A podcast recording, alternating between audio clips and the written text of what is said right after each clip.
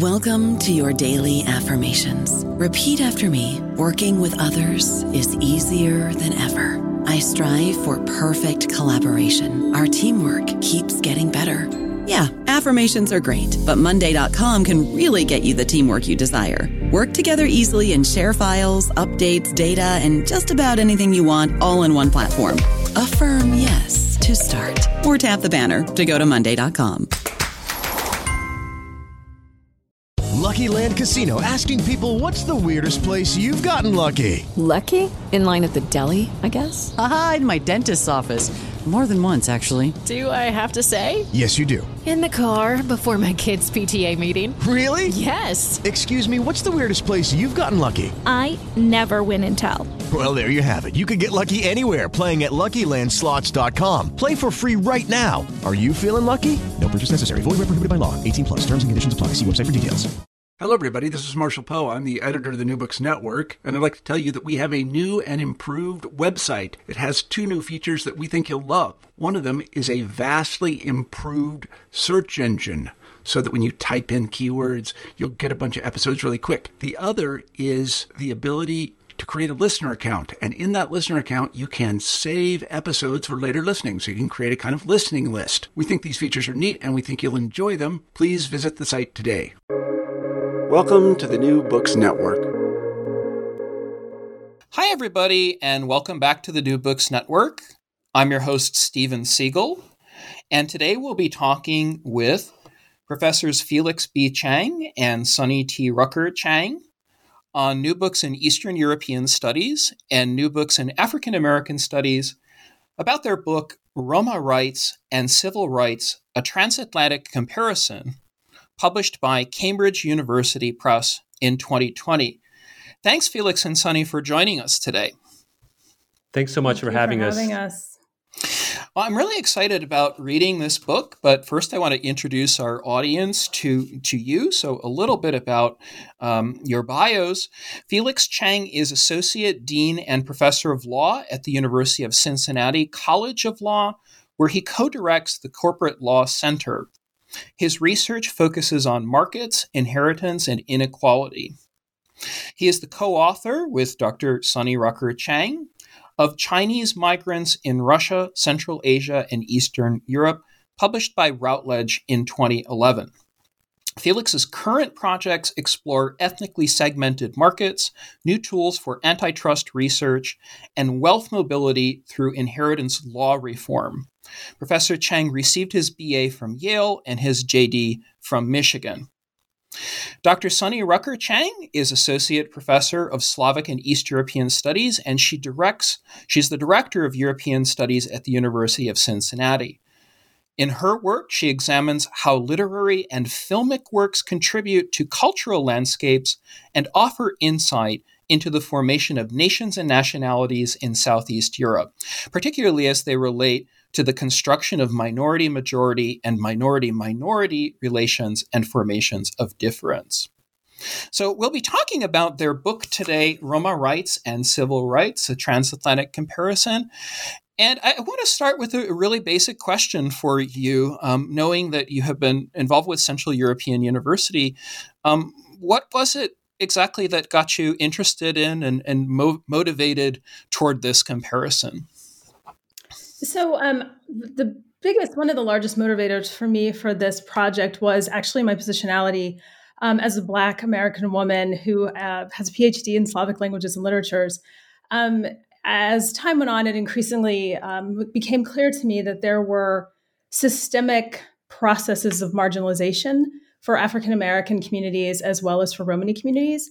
And so I started this research to try to think about intersections, work through similarities and differences, and try to find a, a really good framework for comparison and also relational ways of understanding our differences and similarities as well. And Stephen, for me, the reason I was inspired to take on this project, uh, I, I, really became interested in Romani communities when I first visited Southeast Europe. Uh, when Sunny was doing fieldwork for her dissertation, um, I visited Serbia in 2006 and saw really fascinating interactions between the Roma and also between Chinese migrants. Um, after 1991, there was an influx of Chinese migrants, mainly working as small scale merchants across Southeast Europe, but in particular in Serbia. And it really intrigued me their interactions as these traditional middlemen minorities with the Romani, um, with the Romani residents of those communities. It really, to me, brought back to mind um, some of the middlemen minority literature about the U.S., for instance, uh, with Korean American greengrocers or Korean American retailers uh, in Chicago or in Los Angeles. I had previously uh, undertaken projects with Sunnie. We'd written, as you noted, about Chinese migrants in Russia, Central Asia, and Eastern Europe. And although these days I focus mainly on antitrust, financial regulation, and inequality, I was intrigued enough uh, about the legal comparison between civil rights and Roma rights uh, to take on this massive project with Sunnie. And, yeah. And just add, sorry, very quickly to ahead, add. Um, sorry. So um, I was thinking uh, many ways of, of does culture really motivate changes in society, or does law or do laws um, motivate changes? And I think both of us collectively realized that a way to find answers to these questions was to work through them both through legal and cultural um, means. Yeah, and, and I think you've perfectly inter- inter- in, interpreted or maybe anticipated my next question. So I, I, wanted to ask you about your big questions for the book. And I, I, I think in many ways, as you argue, race still remains a, a taboo subject in Europe and, and, has for decades and still is in the European Union. So, do, do you have big guiding questions or maybe big guiding goals for the book? Hmm.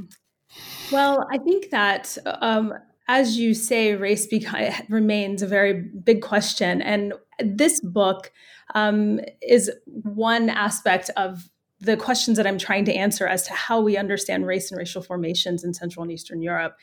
And I thought, or we thought, that by looking to a very established uh, body of literature in the United States that looks at race, uh, it might be illuminating as to how we might think about race in the context of Central and Southeast Europe. Um, and, and, that's one way, but it's also another way of looking at Romani communities as racialized communities to say um, to colleagues in European studies and also in Slavic and East European studies to say that we have examples of racialization and racial formations if we only allow ourselves to look at it in that way. Um, that yeah. So Sunnie's been really focused about um, looking, at not having to look outside Southeast Europe to talk about race, and looking at local manifestations of race.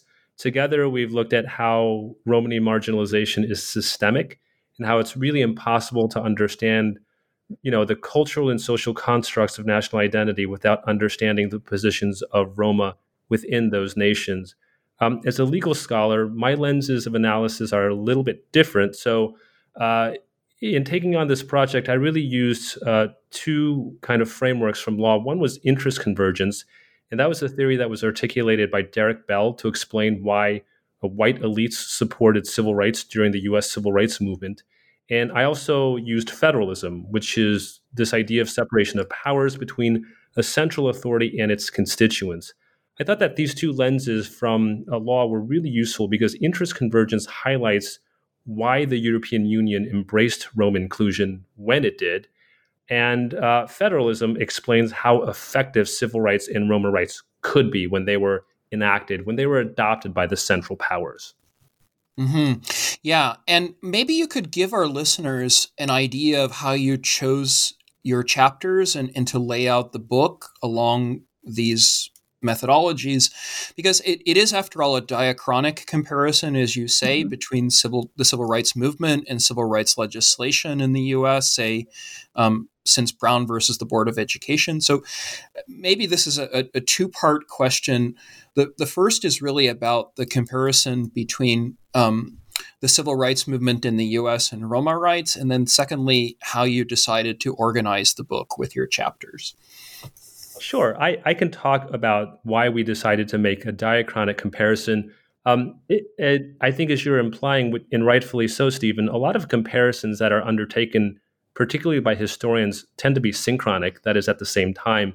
So, some of the classic histories, for instance, by George Fredrickson on the civil rights in South Africa, were synchronic. But we thought that the diachronic comparison was really appropriate here for a number of reasons.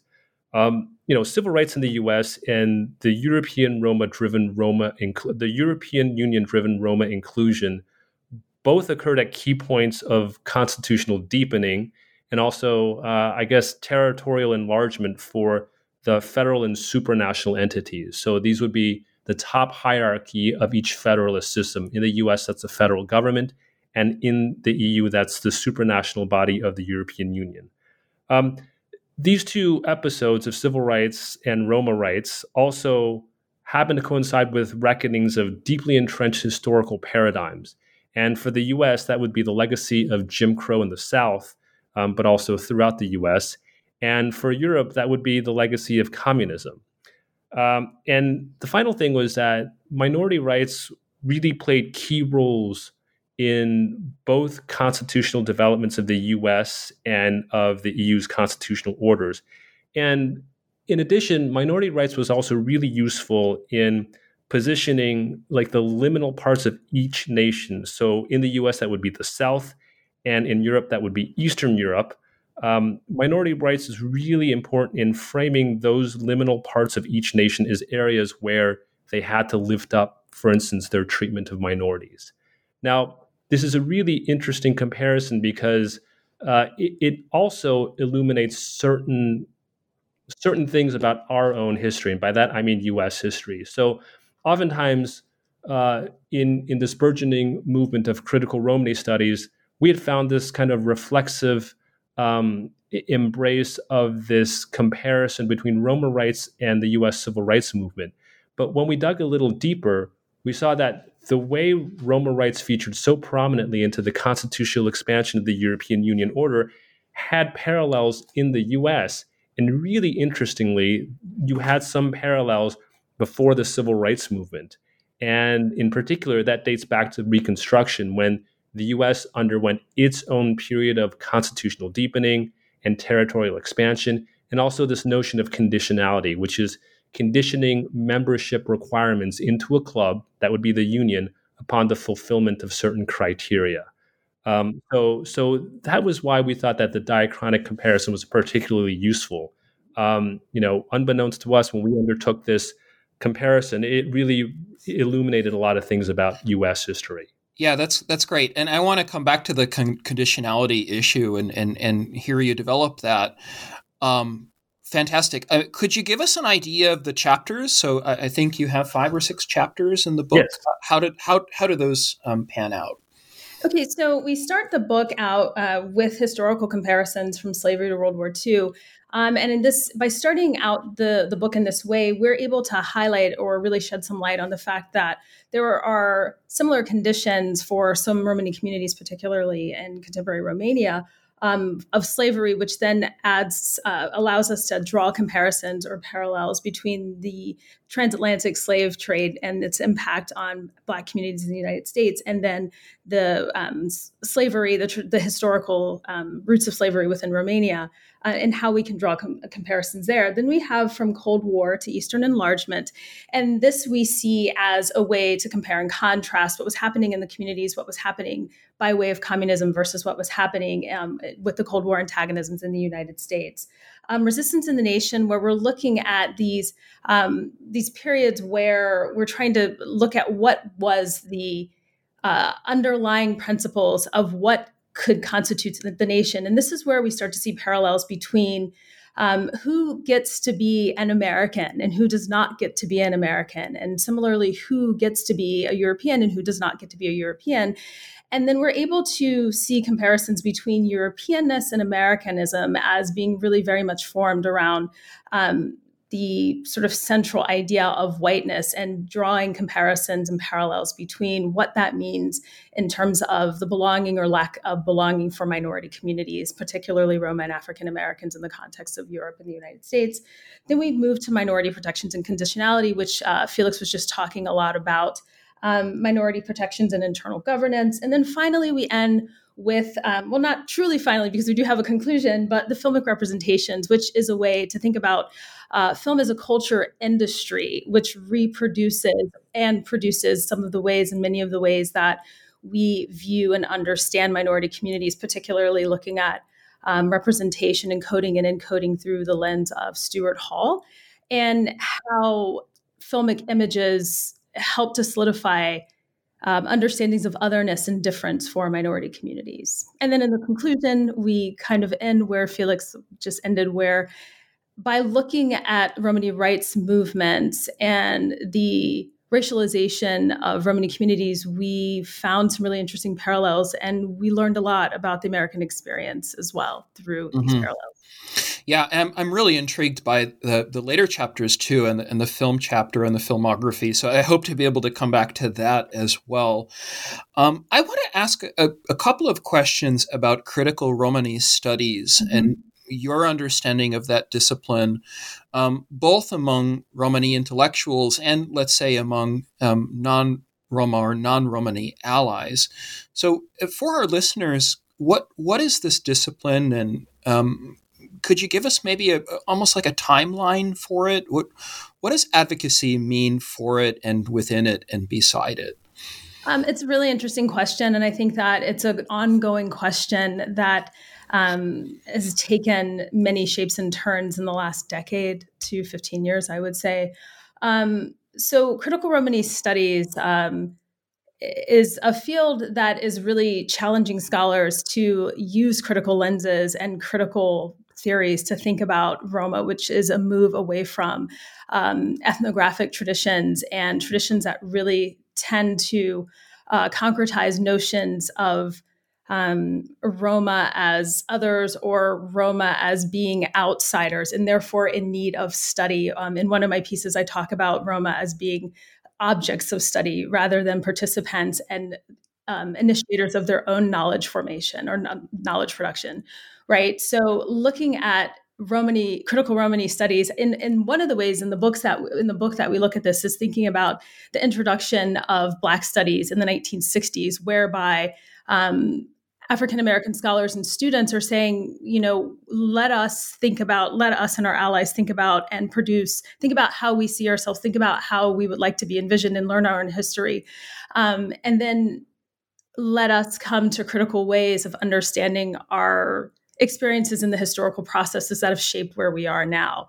And in that way, I see critical Romani studies as being relational in that Romani scholars are now engaged in knowledge productions about themselves. And Felix and I both are, are not Roma scholars, but we consider ourselves to be allies. And in taking on the role of ally, I, I personally, and Felix does as well, we try to front critical uh, Romani studies scholarship and our scholarship to make sure that that knowledge is out there, but making sure that we and our scholarship are also raising awareness of the scholarship that's out there, but then also how we might engage with Romani studies as a field.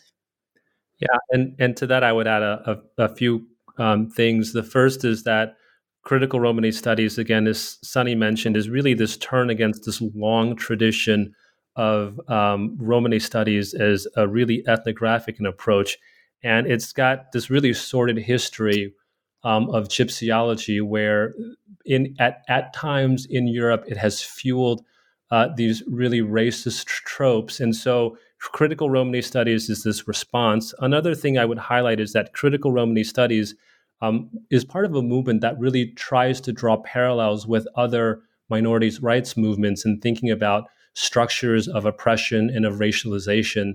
And so um, that is particularly interesting to us because um, some of the earlier literature in critical Romani studies was really interested in uh, the US literature out of critical race theory and intersectionality.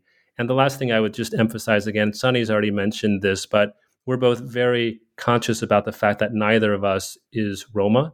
And so um, the way I've sought to approach this is just to think about uh, the structure of the law and both to talk about how maybe it purports to be neutral, but at the same time, it can't altogether be neutral when it's embedded in this system. Um, but that is something that we've tried to keep in mind as well. Yeah, and and I wonder if you could take that forward, actually, maybe backward to move forward um, into Derek Bell, whom you mentioned, because you ha- you have this. I think it's a great contribution to critical race theory and, and building off of that. But it, I see it maybe correct me if I'm wrong, as a point of departure as well to doing um, some of the advocacy work and the history within within the EU of Roma communities to move away from these old racist or racialized anti uh, anti Roma tropes. So it, maybe could you develop this a little bit? Talk talk about how you understand interest convergence and and federalism in an EU context. I don't know about you, but I'm very busy and I don't have a lot of time to cook. That's why I subscribe to Factor. Eating better is easy with Factor's delicious, ready to eat meals. Every fresh, never frozen meal is chef crafted, dietitian approved, and ready to go in just two minutes. You'll have over 35 different options to choose from every week, including Calorie Smart, Protein Plus, and Keto. These are two minute meals. Factor meals are ready to eat and heat, so there's no prepping, cooking, or cleanup needed. They're flexible for your schedule. Get as much or as little as you need by choosing your meals every week. Factor is the perfect solution if you're looking for fast, premium options with no cooking required. Sign up and save. We've done the math, and this is important. Factor is less expensive than takeout, and every meal is dietitian approved to be nutritious and delicious. Head to factormeals.com slash NBN50 and use code NBN50 to get 50% off. That's code NBN50 at factormeals.com slash NBN50 to get 50% off. Sure, I can start with interest convergence. So, interest convergence was again this theory of Derek Bell, where he said that the reason why white elites had signed on to the US civil rights movement was that at the time it was the Cold War. And so, the US, in order to maintain a front of legitimacy in the exercise of foreign powers and diplomacy, had to show countries um, around the world that it was basically not a, not a, not a racist society. And uh, that theory has been vindicated subsequently by the work of historians such as uh, Mary Dudziak and Thomas Borstelmann, you know, books such as Cold War Civil Rights that really document this connection between the Cold War and civil rights. When it gets imported into EU-driven Roma inclusion is really interesting because you see throughout the EU's expansion of its constitutional order, minority rights really did not feature prominently at, at all. Um, it wasn't really in its powers. You know, when the EU sought to, um, w- when the EU sought sort of e- equal protection or equality, it began with uh, gender equality rather than racial equality. And so the real question that we ask is why? Why at this moment does the EU sign on so forcefully to, uh, to Roma inclusion? In the early days, it was called Roma integration.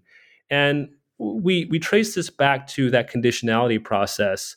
Um, you know, as the EU was preparing for its fifth enlargement, which led in ten members, it was the largest enroll, uh, in enlargement, and there were a lot of uh, members from Southeast Europe and from Eastern Europe and from Central Europe that were formerly, formerly communist and socialist. So this process of conditionality that was meant to lift up um, the standards of uh, democratic ideals and minority protections um, they were imposed as conditions. And so the interest convergence aspect of it is why? Why does the EU do this at this time? And we argue that the reason is because they were really worried about influxes of refugees. This was the Balkan Wars.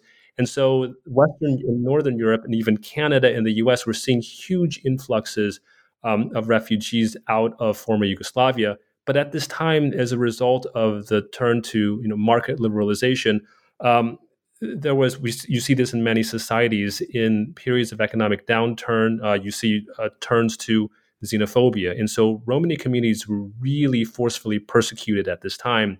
And to the extent that you had a lot of Romani refugees who were seeking um, asylum and refuge in Western Europe and in Northern Europe. And what we argue is that the EU had forged these policies to enlist Eastern Europe as its buffer against this westward um, movement of refugees and of migrants. Um, that's that's the interest convergence part of it. I'm I'm happy to talk about the federalism part as well, but I wanted to pause to see if you might have any questions or if Sunnie wants to chime in. Yeah, no, Sunnie, please, please, if, if if you have something to add. Um, I, I mean, really, I would like to ask both of you about your chronology in this case. So you're talking about Maastricht and Copenhagen and Amsterdam, and, and I think in a really interesting way, maybe rewriting or revisiting the period of the 1990s and, and 2000s. So I mean, if you're talking about multiculturalism, and we haven't used that word yet, and I've been consciously avoiding it, um, how do you how do you understand the policy changes through these um, enlargement moments? Because there there are waves, obviously, five, six, seven. Um, I, I, guess I'm asking you to kind of conceptualize uh, chronologically what happens um, for our listeners in the 1990s and 2000s. Sure. Uh, so what happens is um, you have the fall of the Eastern Bloc, the fall of the Soviet Union, and then you have um, the Maastricht Treaty in 1992. And in the 1990s, you had this simultaneous process of EU enlargement that was it was expanding eastward in different rounds of accession, where it brought in new members, and mainly from from Eastern Europe, from the former communist and socialist states. So at the time that it was enlarging territorially, it was also deepening constitutionality, uh, constitutionally. So it was a period of about a, a, decade, about a decade to a decade and a half, where the EU tried really hard to forge a written constitution. Um, and you saw this at different in- intervals. You had the Maastricht Treaty of 1992 um, that set forth the Treaty of the European Union. Then you had the Amsterdam Treaty of 1997. And then onward, you had the Nice Treaty, but ultimately failing. Uh, but at the time that it was deepening constitutionally and enlarging territorially was this time when you began to see refugee influxes. And so the EU had to, when it was enlisting Eastern Europe as its, its buffer for its eastern frontier, think through how are we going to do this? Now, it turns out that the EU's foreign affairs powers or its powers vis a vis aspiring members is, is much more fulsome than its powers of internal governance. So once these members become members, then, then that's it. And we see that today with the examples of Poland and Hungary.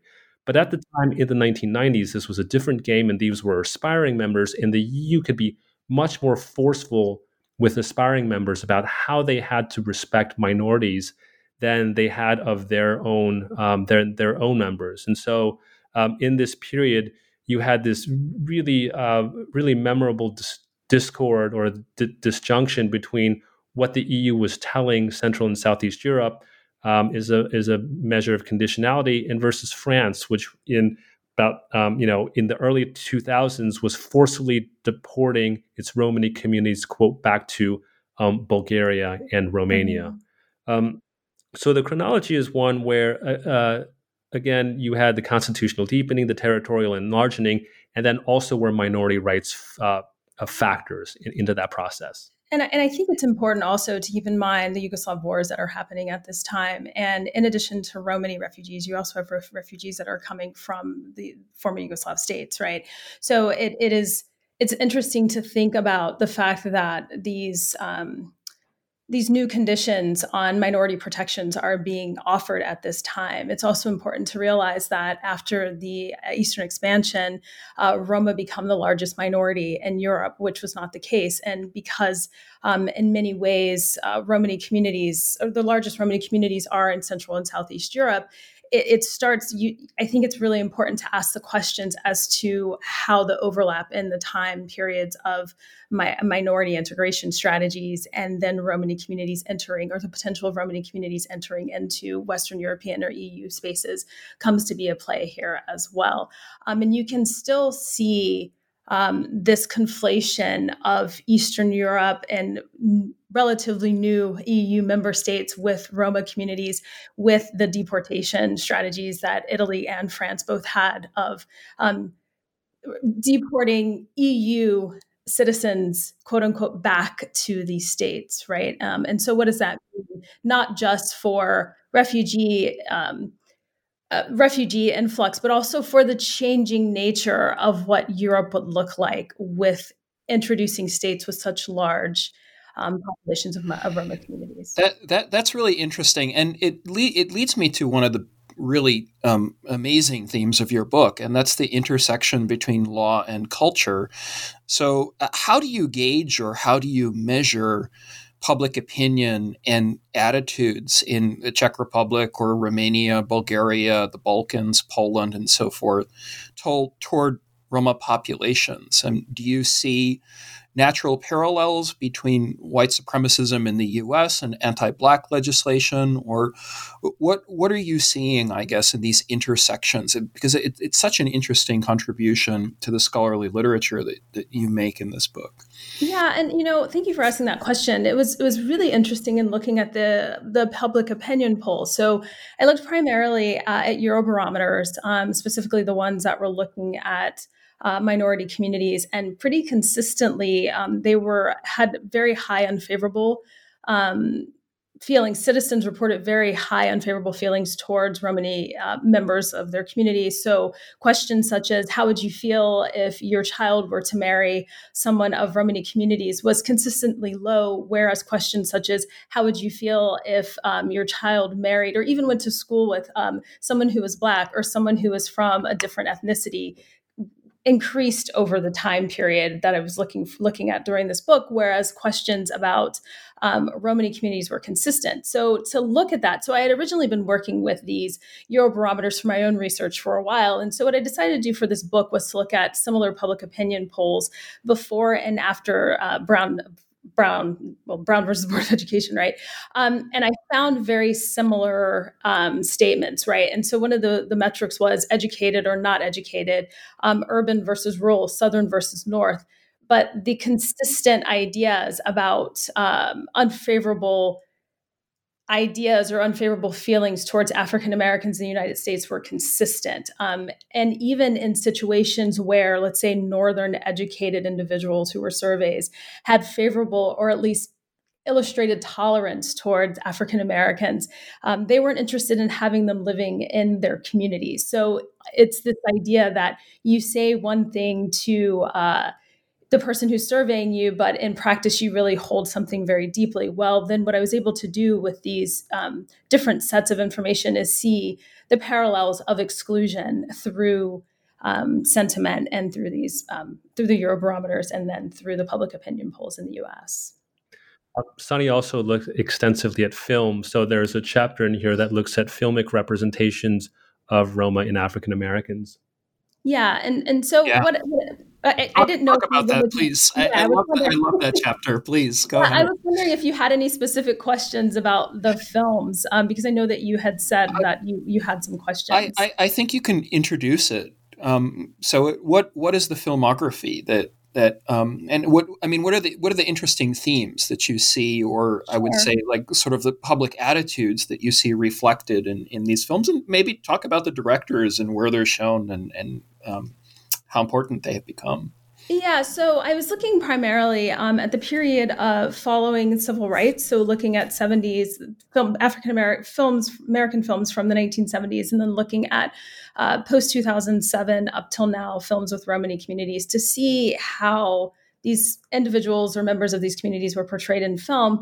And it seemed to me that um, the representations were fairly similar. So I looked at films from um, Hungary. I looked at films from Czech Republic, Slovakia, Yugoslavia. Um, and these are all films that are imagining themselves, or where the Romani communities are being imagined and being cast as outsiders pretty consistently. Um, and doing taking on a task like this in many ways was not the easiest thing to do because I didn't want to ignore the specific histories um, and the film cultures of these countries. Um, but even with that being a challenge, I was still looking to see if some of the some tropes or some images could be universally viewed through these films. Um, and one of the significant takeaways that I had through looking at these films was that um, the difference between self representation or Romani directors versus African American directors and the sense of empowerment and the sense of diverse representation and diverse roles that Roma and African American um, characters had in these films. So you start to see these very um, similar stock flat characters in the films that are created by non-roma whereas you start to see um, more realistic portrayals frequently through um, documentary style um, with by films that are produced by Romani directors. Now, I use the means of blaxploitation or, or use the lens of blaxploitation to try to draw some parallels or make relational um, comments with the with the idea in mind that if changes in African American representation had to come from the outside or come from within to be diverse, and maybe that would be the case with Romany directors. And I think that there are not as many Romany directors um, right now to draw broad um, comparisons. But from what I was able to find, um, it seems to be the case that with the increase, and maybe this is um, pretty evident, but with an increase of, of Romany directors who are then portraying Roma, eh, you know, then you get to see more diverse portrayals. I will say, because this answer is getting a little long winded, um, that there are allies also in this movement. And one in particular, one director in particular, Radu Jude, um, who is a Romanian director, uh, was directed a film called Aferim. Um, and it was about Romany slavery. And a film such as Aferim. Now there's there's there's another um, short that's just recently come out that's directed by Alina Șerban, who herself is Roma. But it it helped to bring the fact of Rome of Roma enslavement in Romania to the public sphere, um, which is is not very well known. So whereas in the United States it is well known that there was slavery. African Americans were enslaved, and it's a part of our legacy. This legacy or Roma within Romania is relatively unknown. Um, and a film is very powerful in helping to elucidate uncovered and unknown histories and that's why I, we ended the book there. I Felix, I wanted to ask you, following up on, on these intersections between law and culture, about some of the the case law studies that you see in parallel with, um, especially with um, African American legislation, some of the landmark studies. Do you see major cases in the 2000s and 2000 teens where um, Roma rights are, are represented, and, and what are those parallels? You see some parallels, but unfortunately, not as much of a development of case law. Part of that is that the comparators are just different. The lawmaking process in the EU is a little bit different. And the highest court in the land in the EU is the European Court of Justice. And it was only until very, very recently, until 2015, that they had the CHEZ case out of Bulgaria, which was this really interesting discrimination case where um, a Bulgarian telecom goes to install uh, these utility meters to do utility readings. They're installed at like six meters high in Romany neighborhoods, whereas they're at a meter and a half everywhere else. So that was a big discrimination case. But it really took until 2015, and that's really the only one that really comes to mind. Um, nothing like what we have in the US, landmark cases like Brown, um, and then other landmark cases that desegregated, say, higher education, swimming pools, housing. There, there's nothing like that uh, again, because lawmaking is a little bit different. Um, in terms of case law, what you did see a lot in the early 2000s was a lot of litigation before the European Court of Human Rights. That's a distinct court, though, because that's the court out of the uh, that's that's out of the COE, and and the COE is very different than the EU. The COE or the Council of Europe is this larger organization. It's got more members, but it's really interested in um, upholding human rights and promoting European values. But that's very different than the court of than the European Court of Justice, which is this constitutional court. Um, you did have this really important case that was DH and others versus the Czech Republic. That was a, a Council of Europe, European Court of Human Rights case, which found that in this town of Ostrava in the Czech Republic, Romani students were being directed towards schools for students with mental and physical disabilities at a rate of like six, 17 times um, non Romani populations. And so that was discriminatory under the Council of Europe's body of law. Um, you don't see a very robust development of case law. And so um, it, it's interesting because the development of law in the EU, there are some parallels to the US, but you see cycles in, in much smaller and quicker compression. And that's because the EU, um, relative to the US, is just a much newer body. And in terms of it really flexing its constitutional muscles in the area of minority protections, you're really talking about um, after like the late 1990s. It's, it's really quick. And so, um, you know, you have some of this stuff. And then uh, that that is interesting because this is a diachronic comparison. It means that the EU also arrived more fully formed at an understanding of systemic discrimination and kind of second generation discrimination than the US did. It took the US decades to get to an understanding of second generation discrimination. So the first generation of discrimination laws prohibits overt discrimination, you know, things that are done out of racial animus. And now we're talking about second generation discrimination, thinking about like indirect discrimination, systemic discrimination, um, kind of like s- systematic subjugation. But it, when the EU was undertaking its own lawmaking, it had a, a, much fuller understanding of that. The only thing is, it didn't have the comp- competence to be able to do as much about it as the, the US could necessarily. And so, what you have in the EU is just a lot more making of soft law and trying to enlist allies in non governmental organizations, in international development banks um, like the World Bank and the IMF. So, after some of the initial anti discrimination um, laws in the EU, like, say, the Race Equality Directive of 2000, um, you had this decade of Roma inclusion from 2005 to 2015. It's, it's, interesting because each generation of Roma inclusion integration is found to fail. So you get another generation that goes on for about 10 years, and that fails, and you get another generation. Um, but what I think the EU found really quickly is that conditionality had its limits once these aspiring members became not candidates, but actual full fledged members of the EU, that they were really powerless to do anything about um, to do much about racial discrimination.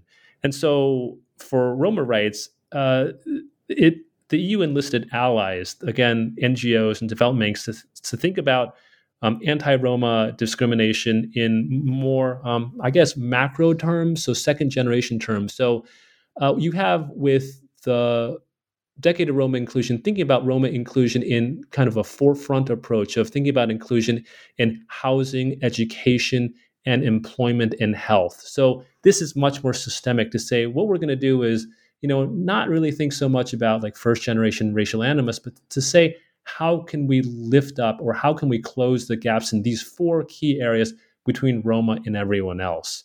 And so it's a really sophisticated way of understanding it. And there was a lot of soft law around this and enlisting other bodies to help.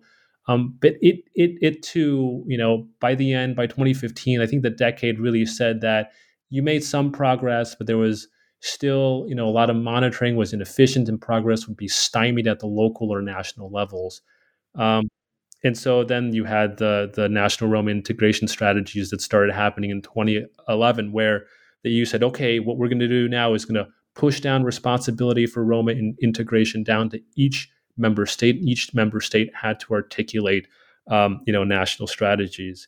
I guess the the last element of lawmaking is to go back to the case law.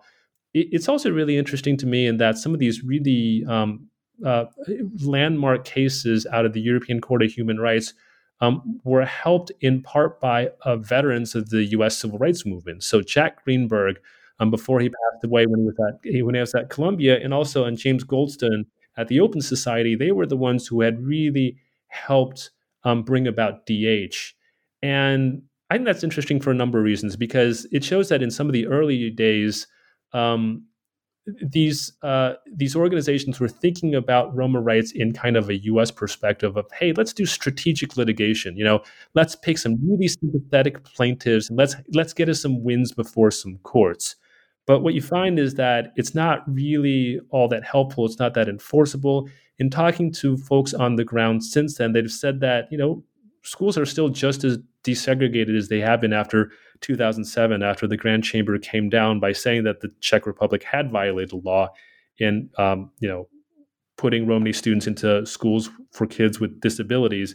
But you know, on the ground, there wasn't all that much change. And so, what organizations on the ground um, have been trying to do is to just try to uh, do more monitoring, better monitoring, and to get um, you know to enlist the local actors more um, to help check governments.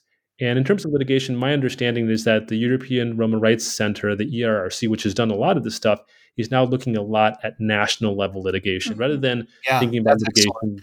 Yeah, that, that, and, and, and that really is is sort of my next question. You know, like moving forward into the 2020s, because I, I want to pick your brain on how NGOs can be better and.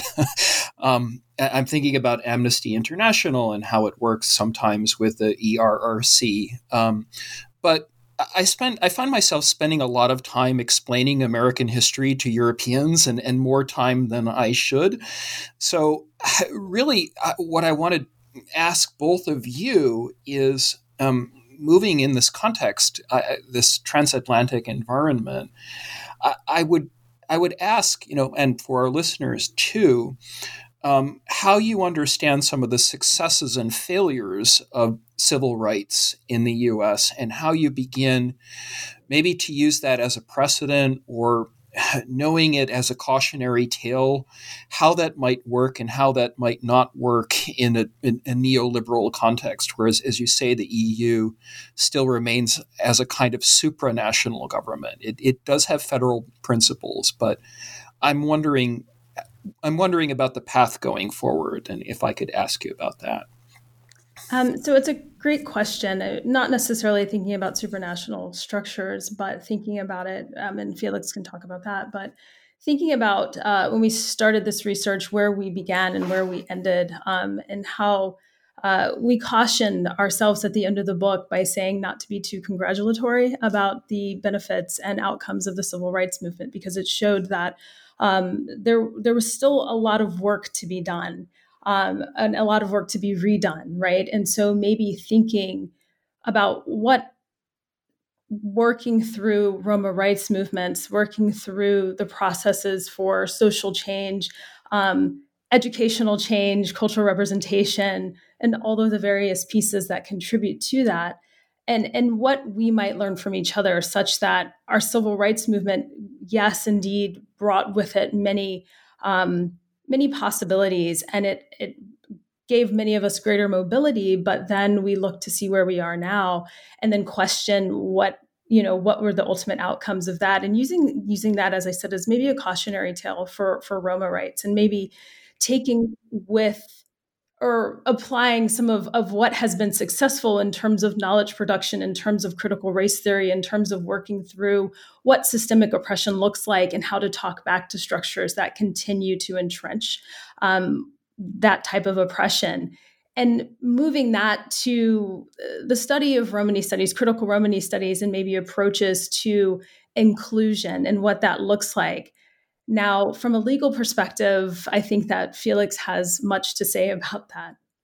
Uh, sure. So, so I guess I would say that as an academic exercise, this comparison of Roma rights and civil rights, one of the key lessons that we draw is that uh, the comparison really illuminates the long cycles that we have in the mm-hmm. U.S.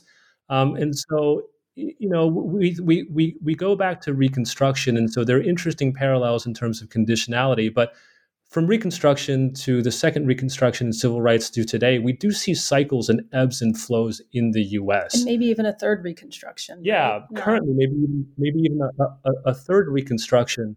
For Roma rights, at least in the EU-driven form of Roma inclusion that we focused on, it's just had a lot shorter of a time span. Mm-hmm. So it, it, it's it's perhaps too short to draw any firm conclusions to see anything about the cycle. So that's what I would say about the academic exercise Practically, though, I, I, I would say that um, thinking about inclusion, not just laws, but also culture is really important. Sunnie's done a lot of work um, with Romani organizations that work at pr- promoting um, Romani art.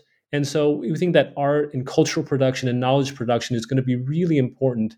And also, that's why it's really heartbreaking what's happening at CEU, which is mm-hmm. the epicenter of Europe critical Romani studies, but you know having this knowledge production and, and, and, having roma scholars being able to cultivate a generation of romani scholars and to and to have them really take charge of the knowledge production is really really important. And then the last thing that i will add is i guess is a political exercise. It's really interesting because you know the U, the eu and the us as well seems to be like sort of lumbering from crisis to crisis at any given time. And today the eu has been consumed with these migrant crises and it's really interesting how Romani populations are pitted against migrants. Um, it, it, varies by country, of course, um, as it does, but we saw in, in Hungary where um, Fidesz had enlisted Romani supporters to uh, really, uh, you know, to vote against, to, to help them vote against the EU's generous migrant policies. I think we see kind of um, you know, really interesting dynamics uh, here as well between, say, African Americans and some migrant migrant, mi- migrant communities and immigrant communities. Yeah. So um, th- that's something that that we've we're really interested in and something that we may be exploring in the future. And and also just to sort of just add on to that, where enlisting Romani communities to maybe um, vote against migrant interest, but also through media networks, casting them right alongside migrant communities as other as foreign. Um, Martin Rovid and Angéla Kóczé, who are both involved in the, the Romani Studies program, write about this, right? So these this very um, double-edged sword of, of existence and the way that they're portrayed within the communities. And the same thing happens here as well where on one hand the, the community is being used uh, and then on the other hand they're being demonized and marginalized right along with the communities that they have been enlisted to further marginalize. That, that's a great point. I think about instrumentalization all the time and, and how the eu often in those um, let's say context of conditionality hides behind neutral laws and a lot of slogans. So I think I think that's exceptionally important. Um, I, we're kind of winding down. I wanted to ask both of you if you could maybe recommend for our listeners some authors and books on on your topic of Roma rights and civil rights, and um, maybe from there also talk about your current research interests and uh, what's what's motivating you right now into the next decade. Yeah. So uh, the first recommendation I have is a book called Roma Activism: Reimagining Power and Knowledge. It's from 2018. Um, the, the, book is really looking at um, empowerment strategies, and you have a lot of young Romani scholar activists and activists contributing to that volume. Um, the next one that I wanted to recommend is Why Race Still Matters by Alana Lentin, and she looks at some of the structural and systemic forms of racism to get away from um, what we have traditionally seen as racism and being racist. One of her most important contributions, I think think is the not racist idea and why that in and of itself is racist. Um, and then finally, not a book, but an organization, the European Roma Institute for Arts and Culture, has been um, running ongoing lectures and series as part of their Bar- Barvalipe Roma Online University. Um, and they, I, am not, I think it's finished for now, but the, the lectures have been um, I believe that they're archived on their website and, and anyone can access them. And it's very, very foundational information on information from language to culture to representation to intersectionality. Um, so very, very useful there. Um, and in terms of the work that I'm engaged on now, engaged in now, I am working on uh, finishing a manuscript on race, racial formations in Southeast Europe and looking at the meanings of Blackness and tying into that what it means for um, Central Periphery, East and Western Europe, looking at actual Black communities, local Black communities, and Black student communities in former Yugoslavia, as well as looking at uh, Roma communities and their understanding or in their own self designation as Black within those communities. And hopefully that manuscript will be done very soon. And for me, my three recommendations in this area are first, the journal Critical Romani Studies out of Central European University, um, which is terrific. Uh, and the second, a pair of edited volumes. The first is Realizing Roma Rights, that's edited by Jacqueline, Bar- uh, Jacqueline Bhabha, Andre Mirga, and Magda Matache. And, and that is really fantastic. Um, it was published by UPenn Press uh, about a year before our book came out. The other one is 10 years after, and that's edited by Julius Rostas and in there, Julius interviews veteran activists across Central and Southeast Europe on Roma education who had this really interesting take because they say that uh, you know the Romani experience during socialism and communism wasn't all that bad. At least there are some interviews that that say that, and I think that that's a really important point, um, which is the Romani experience during socialist during socialist and communist times. In terms of my research, I've started on this large project looking at the role that inheritance plays, and in particular inheritance law, into inequality. And so I'll be starting this comparison of inheritance and inequality in US in the and China. So these are two giant economies, but their measures of inequality are rapidly converging. And now we're looking at um, an era in which kind of global inequality, interestingly, has declined because you're seeing the rise of the middle class and upper middle class in Asia, but also the first generation of you know Chinese millionaires. And so I'm curious about what happens when they pass on their wealth and what that means for inequality both within China and worldwide. Wow, uh, thank you. That the, it's full of so many um, excellent recommendations for our listeners. So, um, I want to just end by congratulating you and urging people to read this book. Um, the book is called Roma Rights and Civil Rights: A Transatlantic Comparison. Uh, the authors are Felix B. Chang and Sunnie T. Rucker Chang, both at the University of Cincinnati, and it's published by Cambridge University Press in the year 2020. Thank you, um, Felix and Sunnie, for joining us on the podcast today. Thank you for having us. Thanks so much, Stephen. This was fun. I'm your host, Stephen Siegel, here at New Books Network. Until next time.